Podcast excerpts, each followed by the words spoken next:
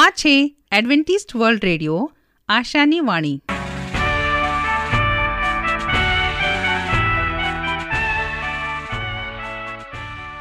અમારા આજના પ્રસારણમાં તમારો હાર્દિક સ્વાગત છે.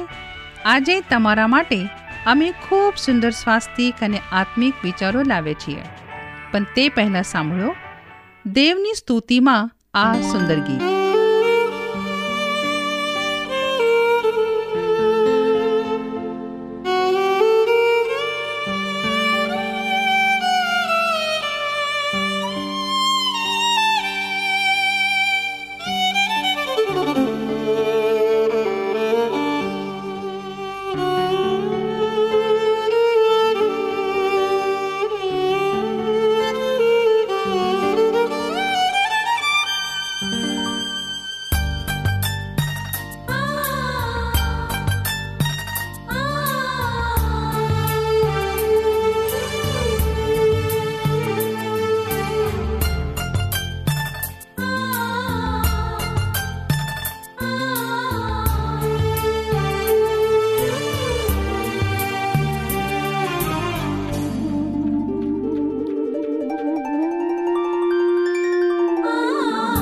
आशीषे आशीषे प्रभु की है उन पर, आशीषे आशीषे प्रभु की है उन पर जो रखते भरोसा प्रभु पर, जो रखते भरोसा प्रभु पर. आशीषे आशीषे प्रभु की है उन पर.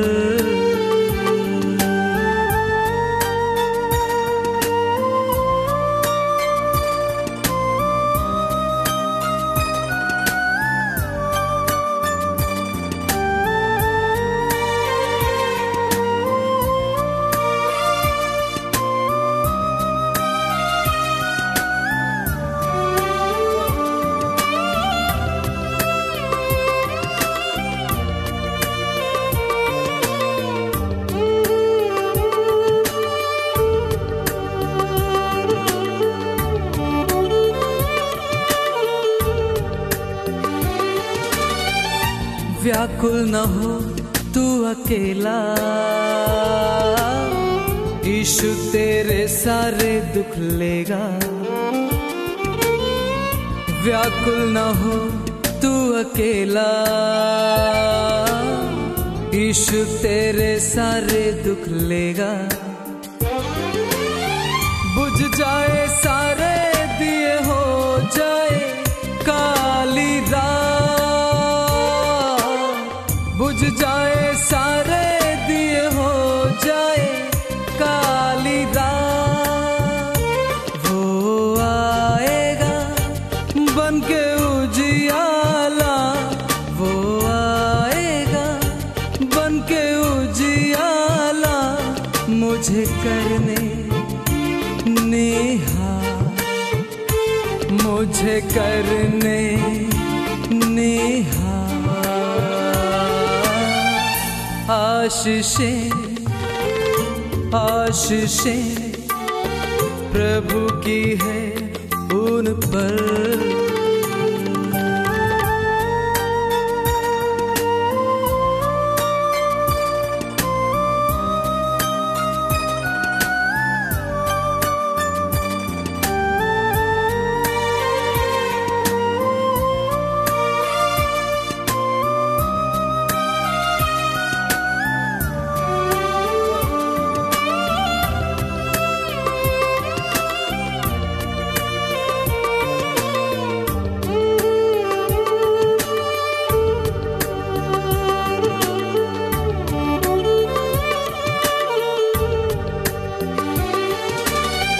किसी की आंखों ने न देखा,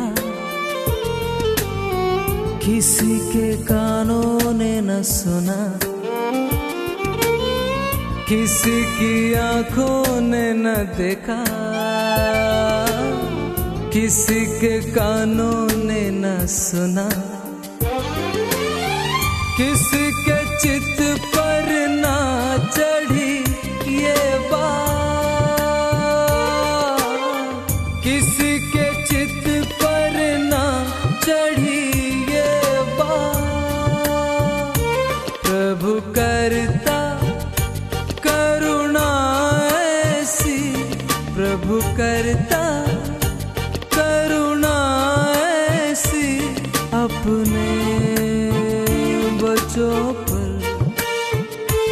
अपने बच्चों पर। आशीषें आशीषें प्रभु की है उन पर, आशीषें आशीषें प्रभु की है उन पर, जो रखते भरोसा प्रभु पर, जो रखते भरोसा प्रभु पर। आशीषें आशीषें प्रभु की है उन पर।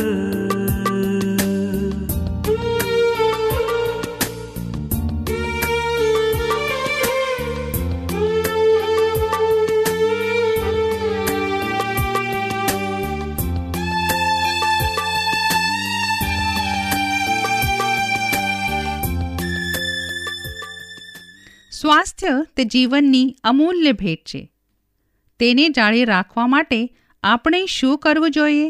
તો કાંધરી સાંભળશો અમારા આ અંક, જેનું નામ છે સ્વાસ્થ્ય અને જીવન, અને આજનો વિષય છે ફુદીનાના ઔષધીય ગુણ. લીલોછમ ફુદીનું અજીર્ણનાશક, પાચક અને મોંમાં અમી ઉત્પન્ન કરનાર છે. તેનો મુખ્ય ઉપયોગ ચટણી, ચા તેમજ પાણીપુરીના પાણી માટે ઉપયોગ થાય છે. તેની ચટણી અજીર્ણ અરુચિને દૂર કરે છે. ફુદીનો સ્વાદુ, રુચકર, ઉષ્ણ, દીપન, વાયુ અને કફનો નાશ કરનારો છે. તેના સેવનથી ઉલટી બંધ થાય છે. તે ધાવણ સુધારનાર પણ છે. ફુદીનામાં વિટામિન એનું પ્રમાણ વધુ છે.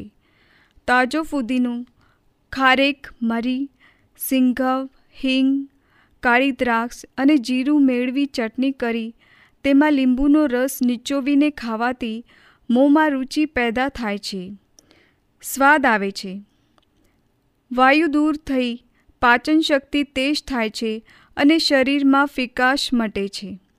ફુદીનો, તુલસી, મરી, આદુ વગેરેનો ઉકાળો પીવાથી વાયુ દૂર થાય છે અને ભૂખ લાગે છે.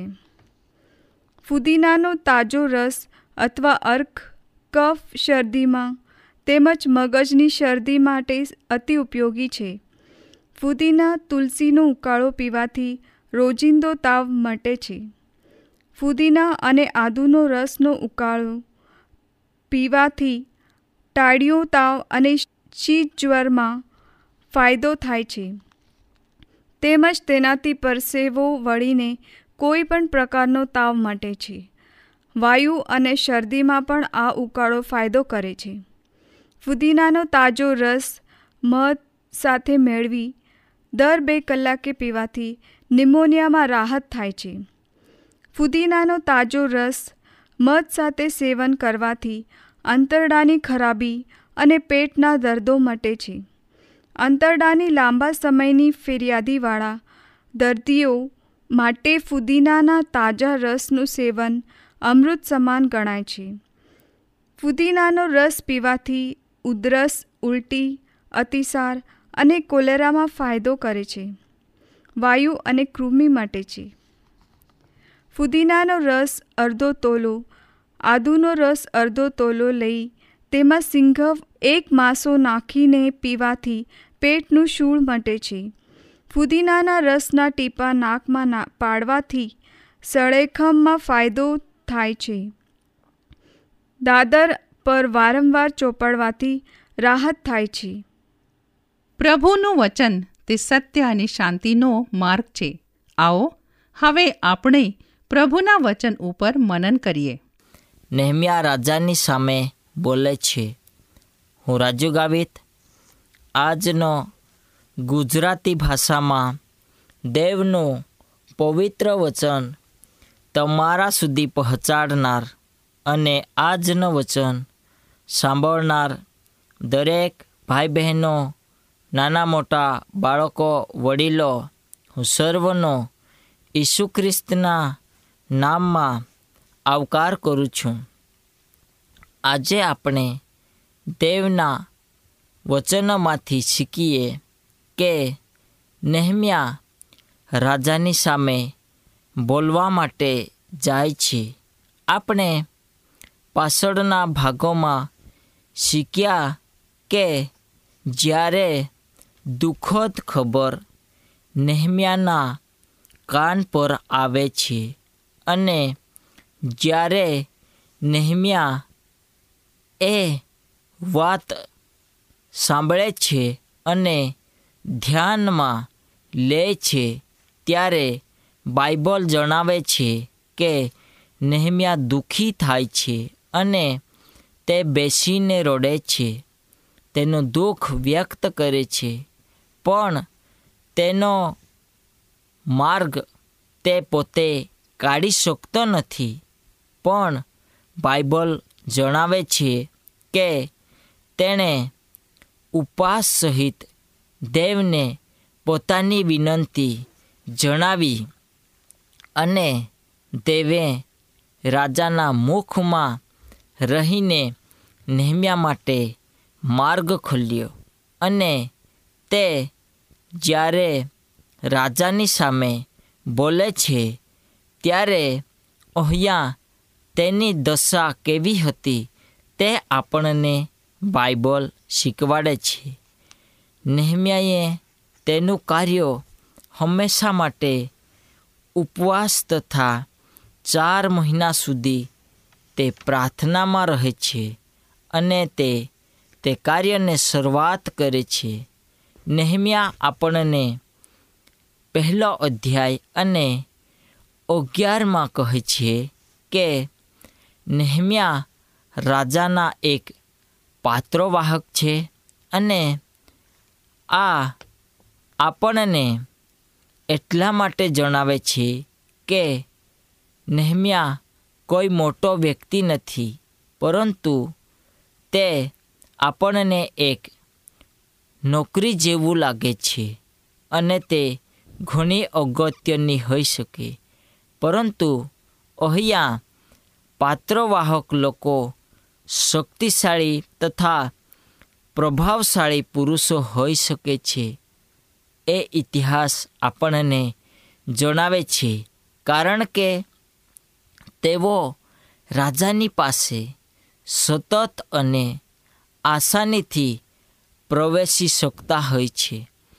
રાજાની માંદગી અથવા મૃત્યુને રોકવા માટે પાત્ર વાહકો રાજાનું ખાણું પીણું ચાખતા હતા અને હેરોડોટ્સ જણાવે છે કે ઈરાની લોકો ઉચ્ચ સમાનતામાં અથવા સન્માનમાં તેઓ પાત્રવાહકોને હંમેશા રાખતા હતા, કેમ કે તેઓને ઉચ્ચ અધિકારીઓ માનવામાં આવતા હતા અને તેઓ હંમેશા માનયુક્તો લોકો હતા।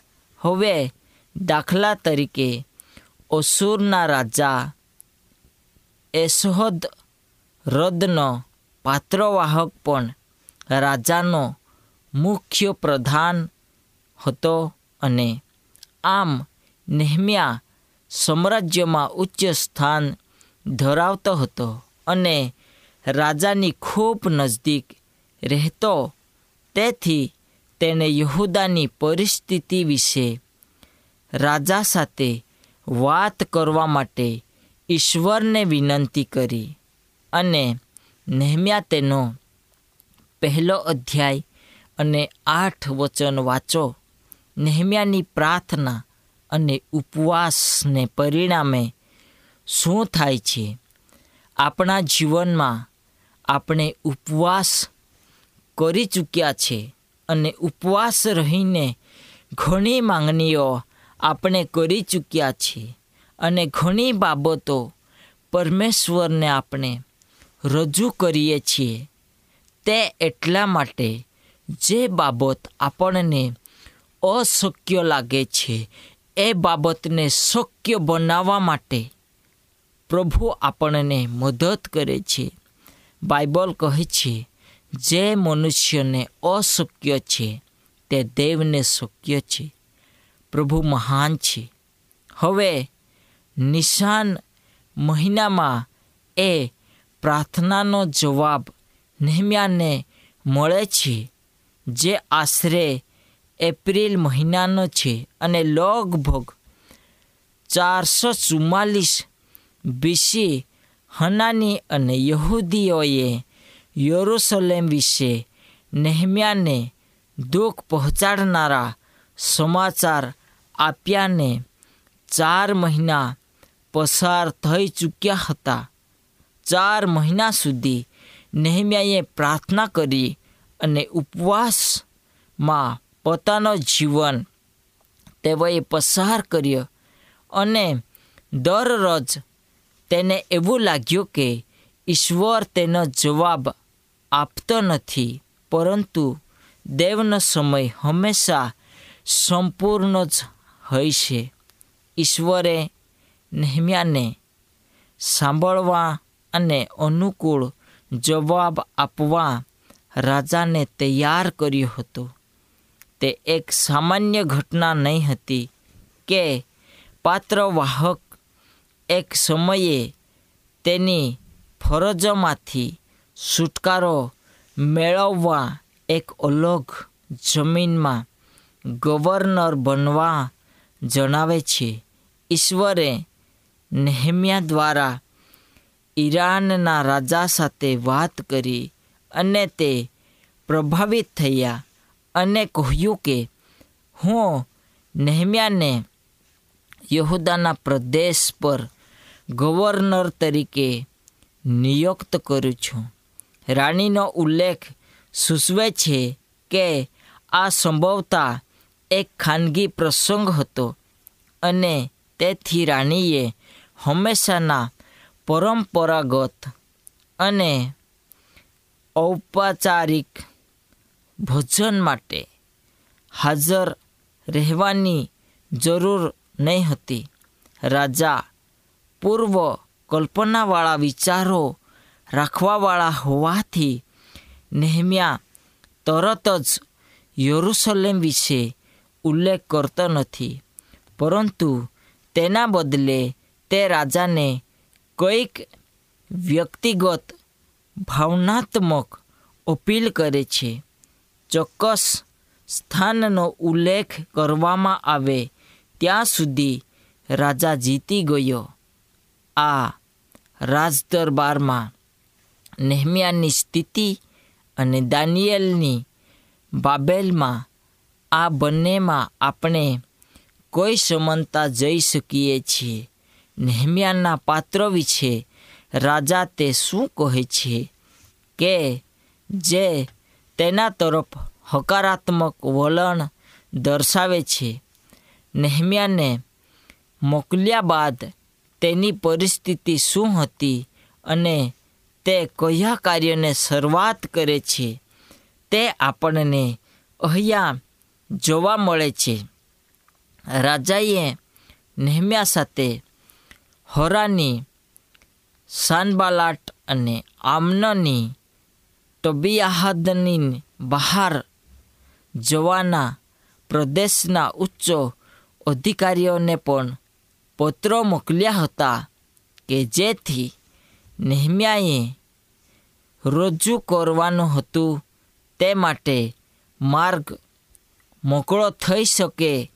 वधुमां राजाए तेना जंगलनी संभाळ राखनार આસાપને આજ્ઞા આપી કે નહેમ્યાને મંદિરની દિવાલો અને રાજા ફરીથી બાંધવા માટે જરૂરી બધા જ લાકડા પૂરું પાડે એ એક રાજા તરફથી હુકુમ હતો અને નહેમ્યા તેનો બીજો અધ્યાય નવ અને દસમાં આ કલમો આપણને નહેમ્યાના વિરોધીઓ અને સામાન્ય રીતે યહૂદીઓ જે ભોગાવવાના હતા તે વિશે શું જણાવે છે।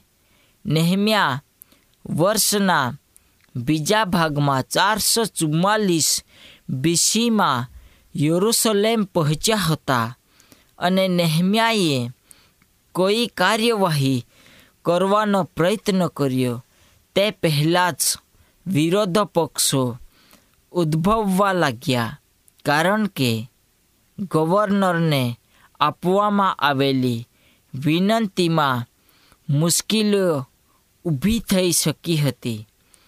જો કે તબિયાહ એક યહૂદી નામ છે જેનો અર્થ દેવ સારો છે। તેનો પુત્ર ઓહોહોનાન પણ યહૂદી નામ છે, દેવ દયાળુ છે। તે આમ્નોનના ગવર્નર તરીકે સેવા આપતો હતો। આમ યરૂશલેમ દુશ્મનોથી ઘેરાયેલો હતો। સનબલેટ ઉત્તરમાં સમરૂનના રાજ્યપાલ, પૂર્વમાં એમ્નોનનો ગવર્નર ટબિયાહો અને ગશેમ તથા આરબ દક્ષિણ તરફ જેમણે અધમ અને મોવાબને પકડી લીધો હતો। તે દુર્ભાગ્યવશ એ છે કે તે પ્રદેશના નેતૃત્વએ નહેમ્યાને ત્રાસ આપનારાઓની સુકાકારી અંગે ચિંતિત થતાં અટકાવ્યો હતો। જે લોકો ધિકારપાત્રોને પાત્રો છે અને ધાકધમકી આપીને કામ કરે છે તેમને સદભાગ્ય પ્રાપ્ત થતું નથી। નહેમ્યાનો યરૂશલેમમાં આગમન જો કે લશ્કરી સહાયો સાથે તે દર્શાવે કે તે કેટલાક મહત્ત્વપૂર્ણ લોકસાંગ પર આવ્યો હતો। શહેરની નજીક રહેતા દેશના લોકોની ઈર્ષ્યા તેથી ઉત્તેજિત થાય છે કે જેઓએ ઘણીવાર યહૂદીઓની વિરુદ્ધમાં તેમની દુશ્મનાવટ કરી ઈજા અને અપમાનના ઢગલા કર્યા હતા। આ દુષ્ટ કાર્યમાં તેઓ મુખ્ય હતા।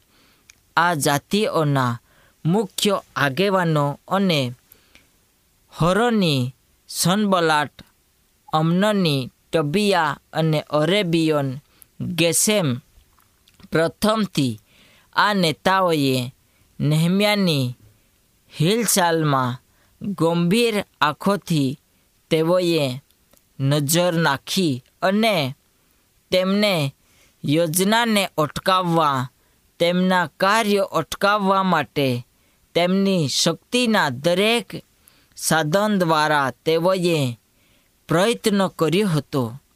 હવે બાઇબલની બીજી કઈ વાર્તા આપણે શોધી શકીએ કે જે આપણને આ બતાવે કે પરમેશ્વર તેમની ઈચ્છા પ્રમાણે કરવા માટે કરે ત્યારે લોકો કેવી રીતે વિરોધ કરે છે।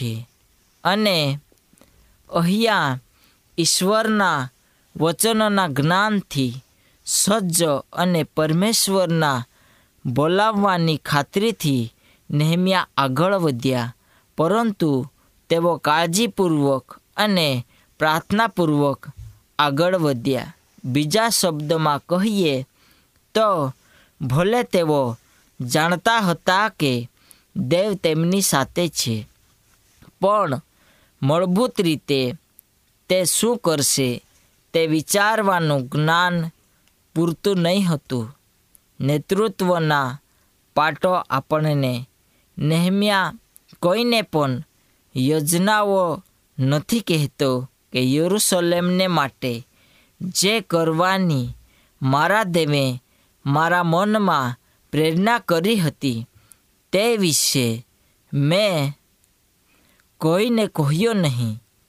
ते दुश्मनों थी ज नहीं पण यहूदीओ नेताओं थी पण गुप्त राखे छे अने तेने शू करवानी जरूर छे ते नक्की करवा माटे ते एक बोझ लोकसंग पर राखे छे अने आपने कोईपण वस्तु रजू करता पहला नेहम्या तेमनो गृह कार्य करे छे अने जरूरी बधा कार्यनी ते योजना करे छे।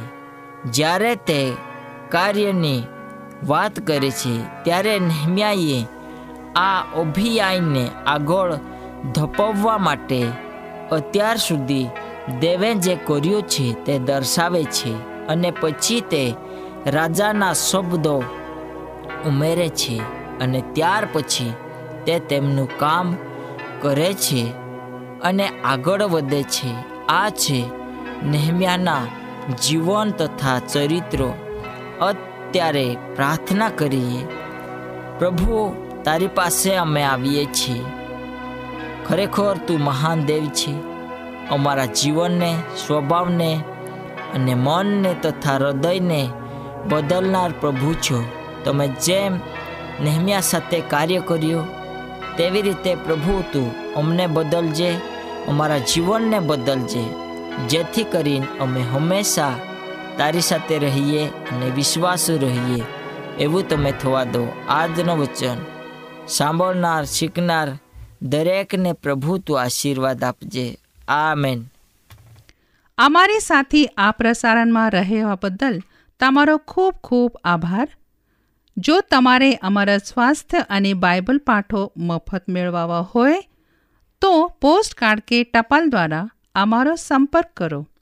अमारू सरनामू छे Adventist world radio, post box number एक चार चार छ, सैलेसबरी पार्क, पुणे चार एक एक शून्य त्रण सात। सरनामू हजी एक बार सांभळो लेशो। Adventist world radio, post box number एक चार चार छ, सैलेसबरी पार्क, पुणे चार एक एक शून्य त्रण सात। આ સાથે અમારો આજનો કાર્યક્રમ અહીં જ સમાપ્ત થાય છે। ફરી મળીશું આ જ સમયે આ જ મીટર બેન્ડ પર। ત્યાર સુધી પ્રભુ તમારી સાથે રહે।